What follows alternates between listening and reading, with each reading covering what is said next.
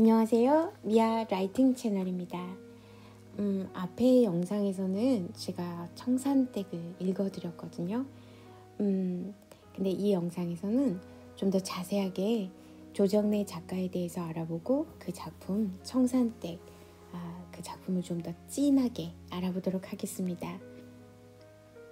조정래 작가는 1943년에 전남 승주군 그 사찰인 서남사에서 출생을 했어요.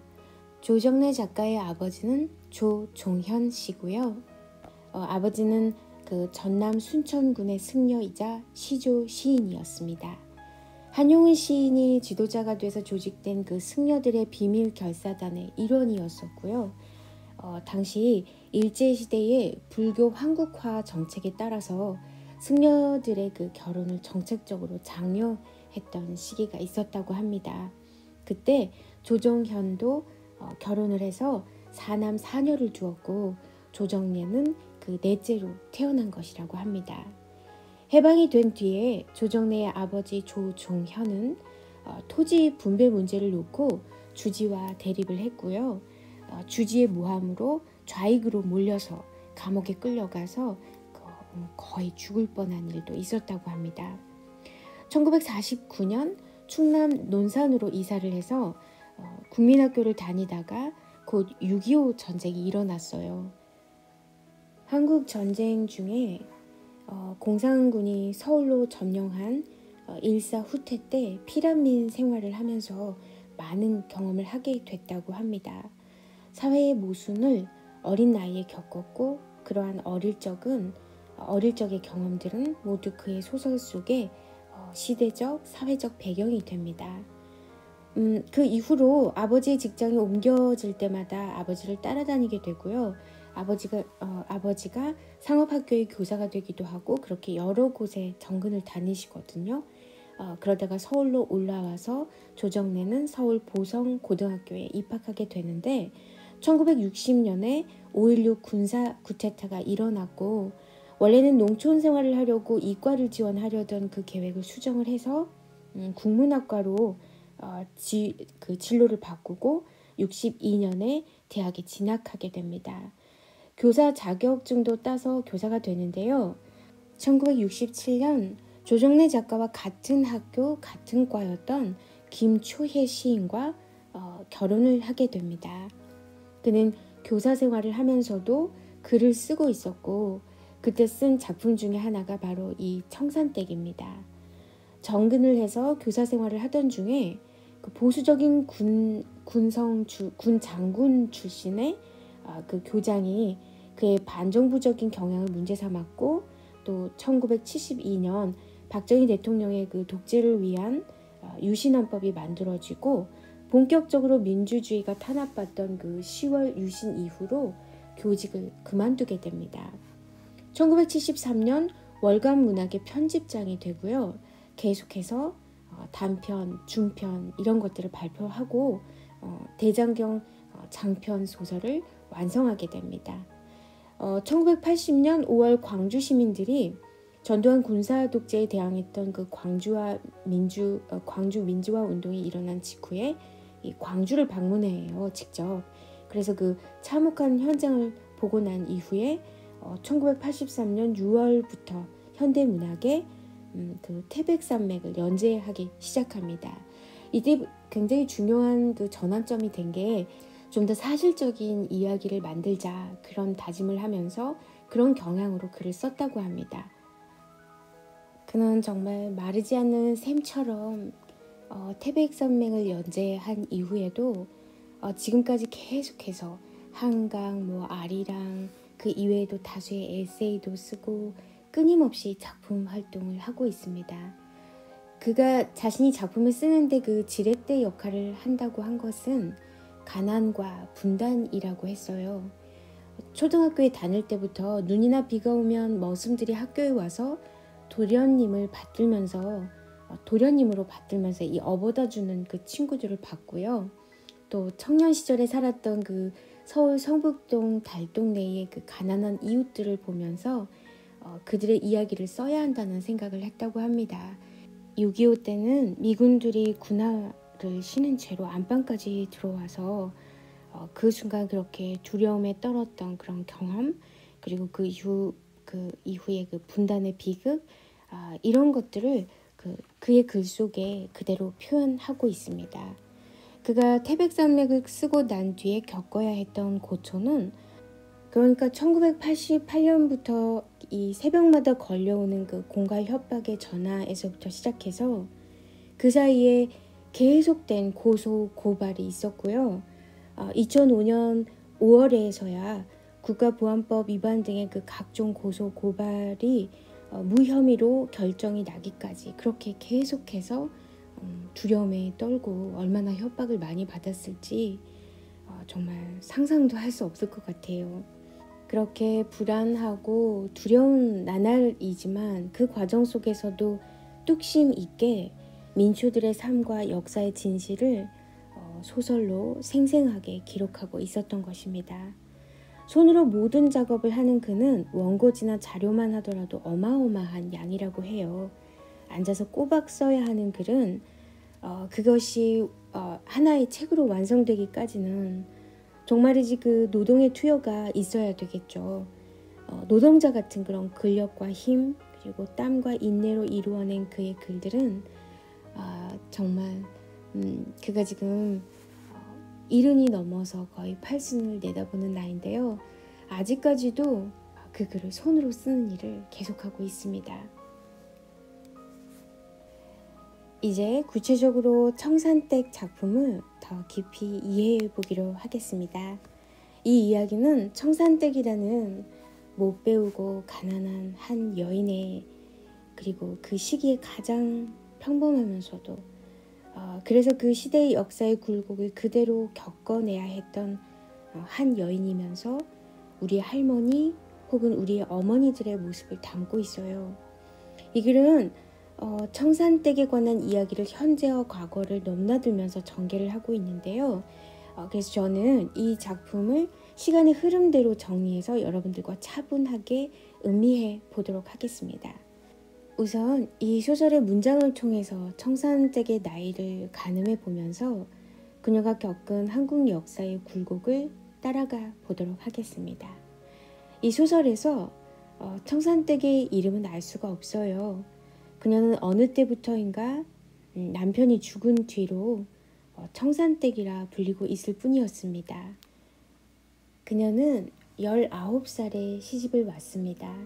그전에는 가난한 이모 집에서 겨울에도 냉방에서 새우잠을 자야 했고요. 뼈가 휘도록 일을 해도 항상 배가 고픈 생활이었다고 했습니다.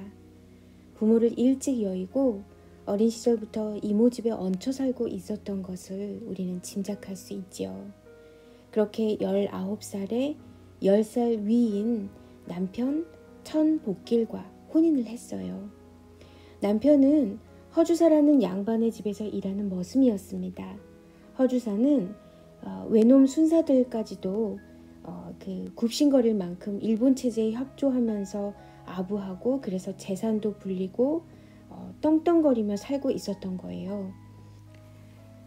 음, 아무리 어렵고 험한 시절이었지만 청산댁의 신혼 시절은 그녀가 이제까지 느껴본 적이 없던 달달하고 행복한 시절이었습니다.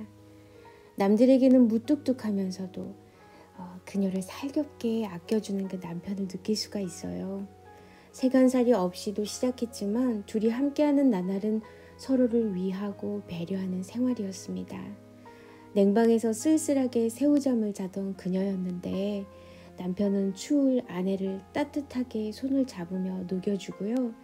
방은 쇠어물을 끓이는 아궁이가 있는 방이라서 오히려 엉덩이가 뜨거워서 잠을 잘 수 없을 정도라고 했습니다. 남편은 아내가 힘들지 않게 그 불을 지피기 좋은 나무로만 해왔어요. 쇠 여물을 끓이는 불 밑에 고구마를 넣었다가 청산댁이 오면 꺼내 주었다고 하니까 얼마나 따뜻하고 달고 맛있었을까요? 그 무럭무럭 김이 오르는 군고구마를 먹으며 청산댁은 가슴이 설레고 시집을 잘 왔다는 생각을 두고두고 하는 것이었습니다. 그래서 아무리 몸은 힘들었어도 어, 다정한 그들은 가장 행복했을 것 같아요. 그리고 얼마 안 있어서 그렇게 남편이 바라던 아들 봉구를 낳습니다.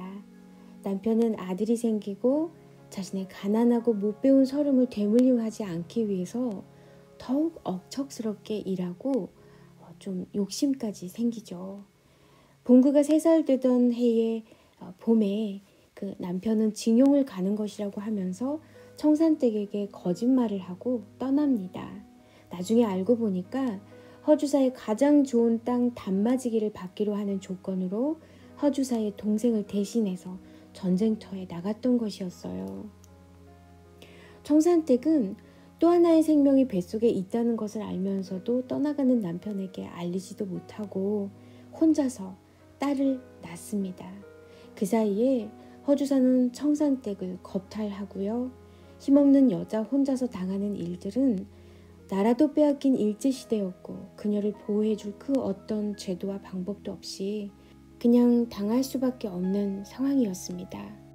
자신을 지켜주던 남편마저도 사실은 그녀만큼이나 어이없게 거짓말에 속아서 떠나가고 홀로 남은 아내를 지켜줄 수 없게 되었던 어, 그런 시절이었죠. 혼자 남겨진 청산댁은 어, 린 아들 딸과 어, 어린 아들과 딸 모두가 다 홍역에 걸리게 되고요. 그래서 딸은 결국 음, 병으로 죽고 아들 봉구는 아주 심한 불구가 되어버립니다. 자신마저도 지치고 병든 몸과 마음이 돼서 허주산의 집에서 마저 쫓겨나게 되죠. 그 허주산에는 어, 그녀의 남편이 없는 틈을 타서 음, 세경도 약속한 땅도 주지 않으려는 그런 속셈으로 그녀를 그렇게 쫓아 버렸겠죠. 그녀는 허주사에게 겁탈당한 것에 대해 자책을 하면서 밤마다 남편이 시퍼런 도끼를 들고 쫓아오는 꿈도 꾸고 목을 졸리는 꿈에 시달리고 그 마음이 얼마나 고통스러웠을까요? 그 남편이 그렇게 애지중지하는 그 아들이 어, 그 추한 모습에 불구가 되었다는 것 그리고 남편이 얼굴 한번 보지 못하고 품에 한번 안아보지 못한 딸이 죽었다는 것은 모두 청산댁 자신의 탓으로만 돌리면서 그렇게 지내고 있었던 것입니다. 그래서 죽을 결심까지 했었지만 살아있는 불구의 자식을 위해서 어, 마음을 다잡고 살아볼 생각을 하게 되죠. 거지가 다 돼서 구걸도 해보고 또 허주산의 논에 들어가서 끓여 먹지도 못할 그 벼 이삭을 훔치지만 들통이 나버리고 허주산의 집에 끌려가서 모진 수모를 당합니다. 허주사 부인이 머리채를 휘어잡아 흔들고 기운이 없던 청산댁은 그 자리에서 까무라치고 말죠. 다행히도 허주산의 남편과 함께 일을 하던 머슴이 청산댁에게 작은 희망이 되어줍니다. 그 머슴의 먼 친척이 하는 읍내 식당에 부엌 일을 맡아 하게 되는 것이죠. 몸은 힘들었지만 그래도 아들 봉구에게 밥을 먹일 수 있다는 것만으로 안도하면서 식당 일을 계속 하고 있었습니다. 그러다가 해방이 되고 남들보다 조금 더 늦은 10월이 돼서야 남편이 돌아옵니다. 남편은 이미 그녀에게 일어난 일을 알고 있었어요. 여자아이를 잃은 것도 또 봉구가 불구가 된 사실도 모두 알고 있었습니다. 모든 것이 팔자소간이라고 하면서 죽고 사는 것은 하늘의 운이 있고 팔자소간이라고 하면서 그렇게 아내를 음, 오히려 더 위로해주고 있었습니다. 얼마나 전쟁에서 많은 사람들이 죽어가는 것을 보았는지 그 남편은 삶과 죽음을 그대로 받아들이고 있었던 거예요. 그리고 성격은 포악해져서 거칠게 살아온 세월만큼이나 변해 있었습니다. 그 당시에 자유와 권리의 의미의 혼돈과 그 사회의 혼란을 느낄 수가 있어요. 가족을 잃고 죽을 고비를 수없이 넘나들고 많은 거짓과 사기에 익숙해진 그 민초들은 있는 대로 화가 났고 그 남은 것은 거칠어진 몸과 마음으로 안가품하려는 마음뿐이었을 거라는 그런 어, 그런 마음이 좀 이해가 되죠. 싸움터에서 얼마나 고생을 하다가 온 남편인지를 느끼는 청산댁은 자신이 그동안 겪었던 모든 어려움은 아무것도 아니라고 여깁니다. 얼마나 남편이 더 고생했을까 이렇게 생각하면서 말이죠. 우리의 어머니들은 조상들은 그렇게 자신이 겪은 어려움과 비극을 삭히면서 내 것은 남편이나 자식들 것에 비하면 아무것도 아니야 라고 하면서 그 모든 고통을 내보이지 않고 그렇게 가슴 속에 묻어두면서 사셨을 것입니다. 정말로 그 분노에 가득 찬 남편은 어, 허주사를 찾아가서 폭행과 협박으로 허주사의 남은 재산 중에 일부를 받게 되죠. 그것으로 다시 새롭게 시작하는 밑바탕을 마련합니다. 그 사이에 어, 둘째 아들 만드기가 태어납니다. 만드기가 두 살 나던 해에 남편은 논에서 일하다 말고 흙 묻은 손 그대로 한국 전쟁의 노무자로 끌려갑니다. 너무나 짧은 행복이었어요. 그리고 그렇게 쉽게 금방 어, 빼앗겨버리는 행복입니다. 남편은 끌려가면서도 아무나 죽간뒤 죽고 사는 것은 다 운수소관이요 라면서 자신의 죽음을 하늘에 운에 맡기며 그렇게 떠나죠. 그 시절의 전쟁의 소용돌이에 떠밀려가던 그 어, 남자들, 민초들은 그렇게 대부분 그렇게 생각했을 것 같아요. 그런 마음이 아니었다면 결코 떠날 수 없는 길이었을 것 같고요.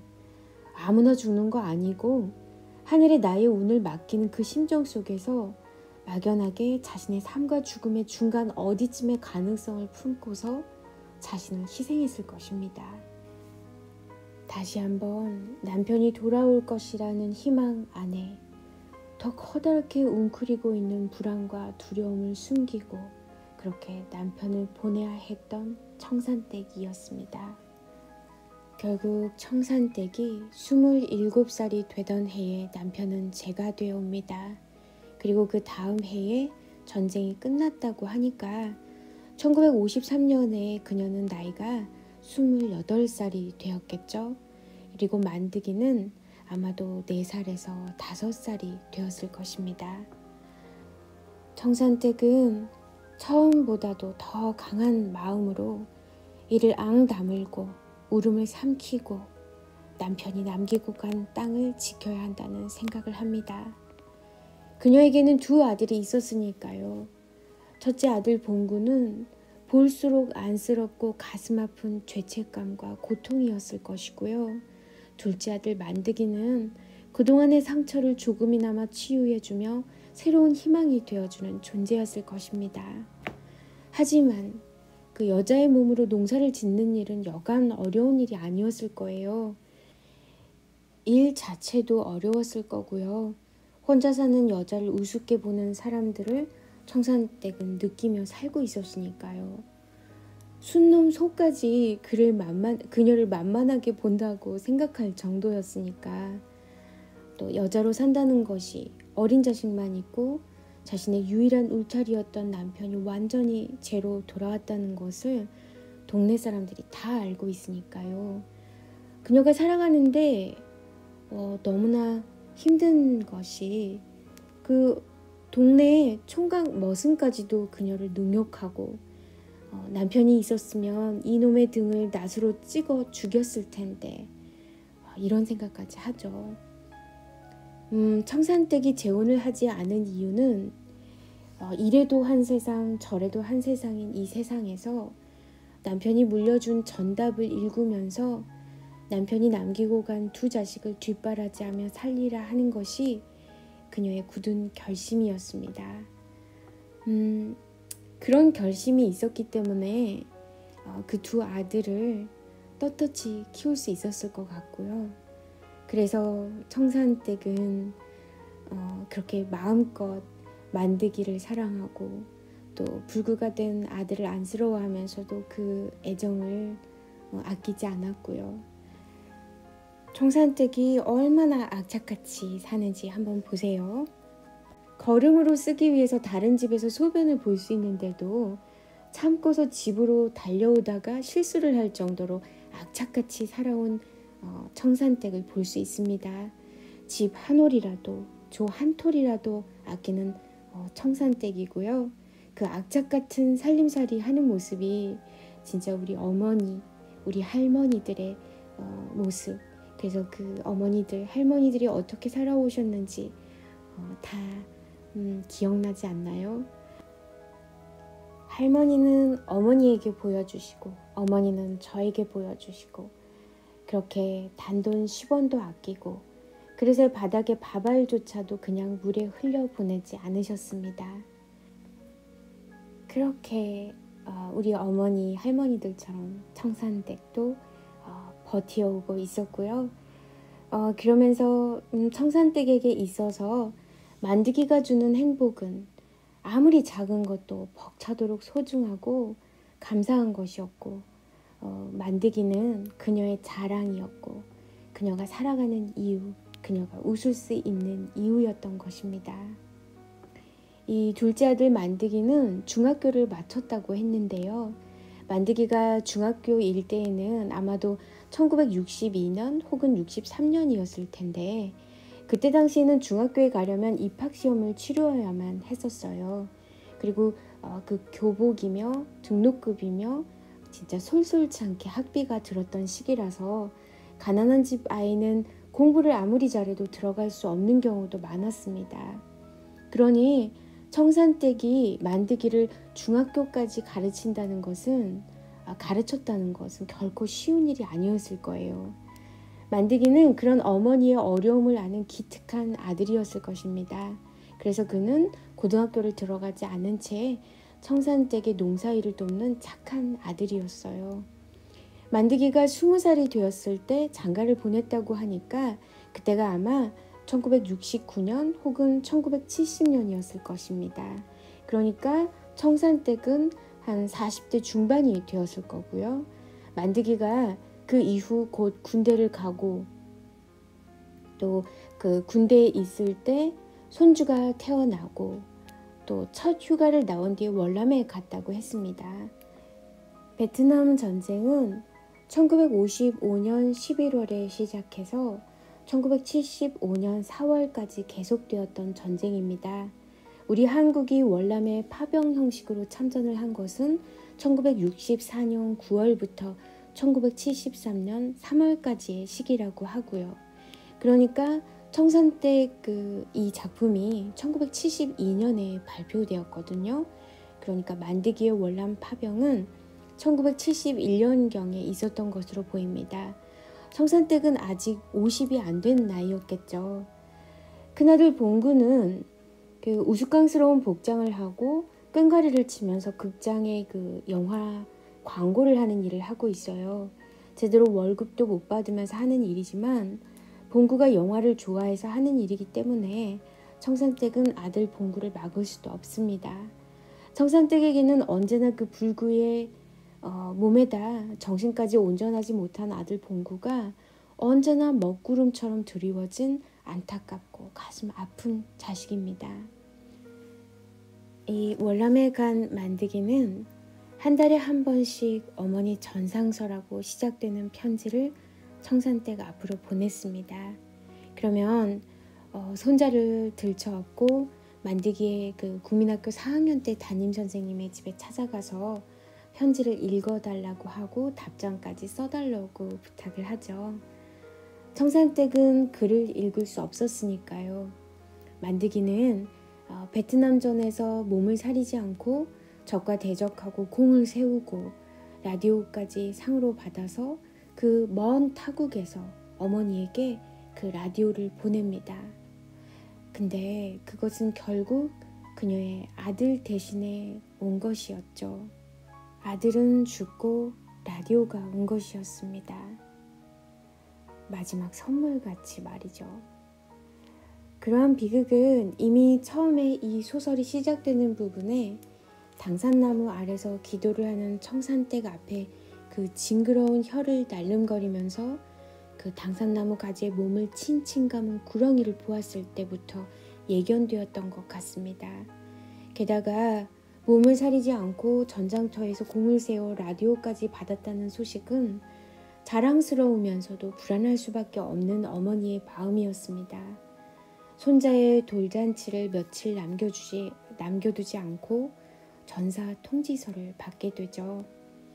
청산댁은 아들 만드기가 죽었다는 사실을 받아들일 수가 없어서 몇 번을 까무라치고 그 전사 통지서를 가져온 사람들의 그 멱살도 잡고 분풀이를 해보기도 하고 미친 사람처럼 낯을 들고 소리를 지르며 읍내사무소로 가보지만 다시 기절해서 병원에서 사흘 있다가 그제서야 현실을 받아들입니다. 청산댁 자신이 과부가 된 그때처럼 며느리도 이제 또 과부가 되었고 그렇게 여인들은 다시 아들이 남기고 간 손주를 위해서 몸과 마음을 추스리고 살아가야만 하는 것입니다. 다시 이를 악물고 살아가야 한다는 것을 다짐해 봅니다.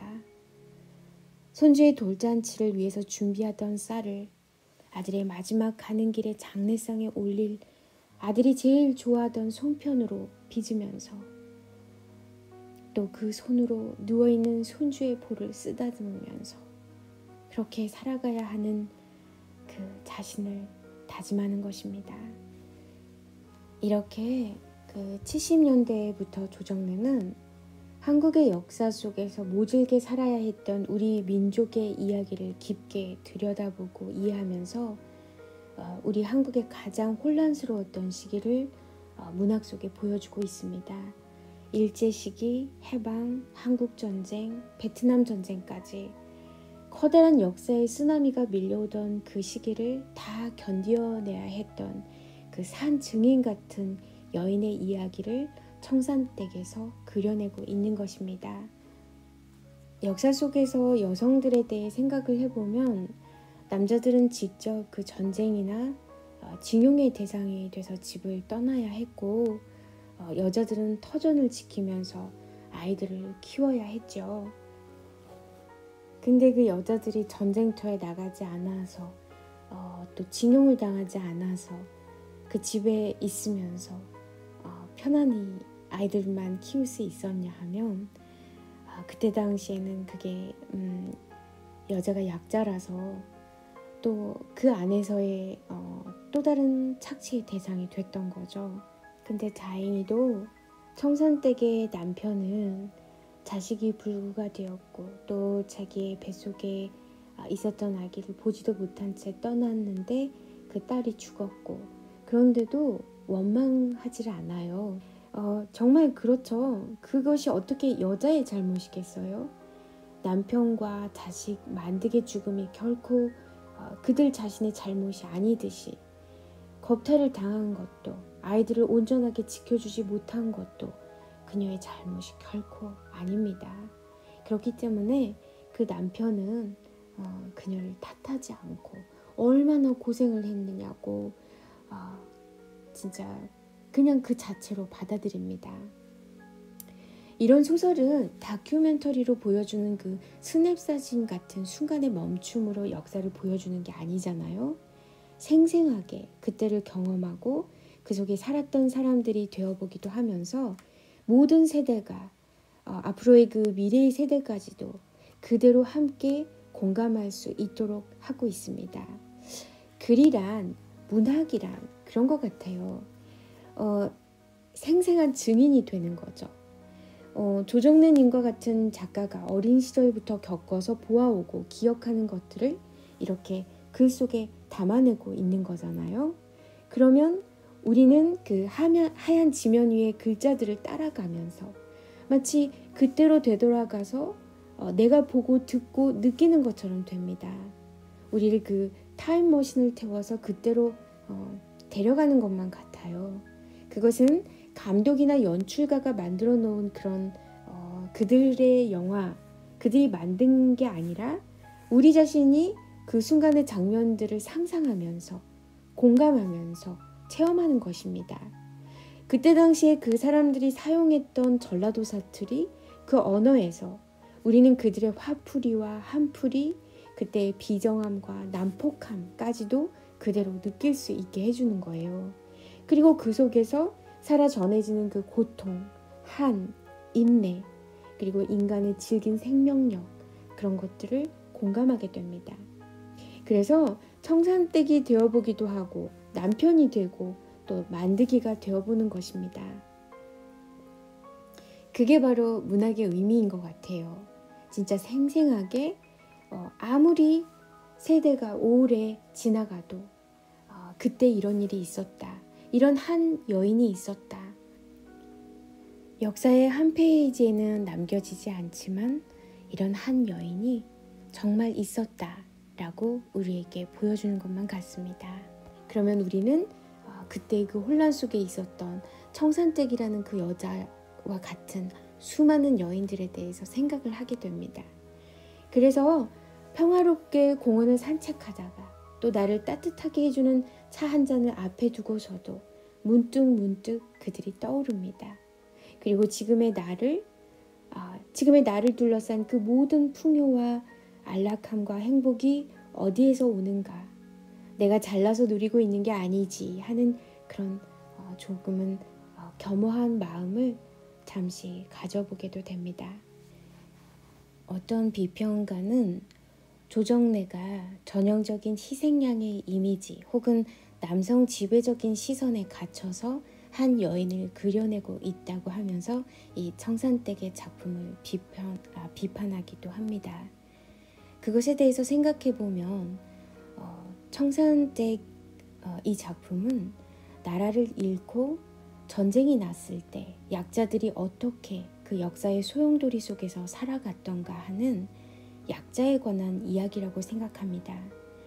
가난하고 배우지 못하고 힘없는 그저 소소하게 서로를 아끼면서 자식 낳아 잘 기르고 살고 싶어 했던 평범한 농부와 그 아내 그리고 그들에게서 태어난 자식들에 관한 이야기입니다.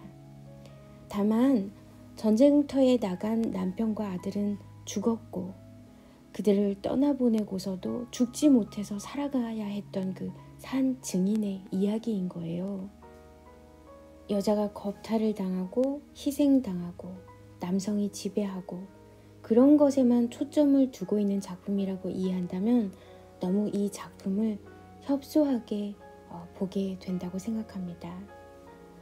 청산댁은 전쟁터에 나가지 않았으니 총칼에 맞지 않아 죽지 않았을 뿐 거의 죽을 뻔했고 죽고 싶었지만 그럴 수 없었을 뿐이고 살아서 그녀의 남편의 이야기 가난해서 약 한 번 제대로 써보지 못하고 죽거나 불구가 된 자식들의 이야기 좀 더 가족들을 잘 부양하고 싶어서 베트남 전쟁에 가서 돌아오지 않은 아들의 이야기입니다.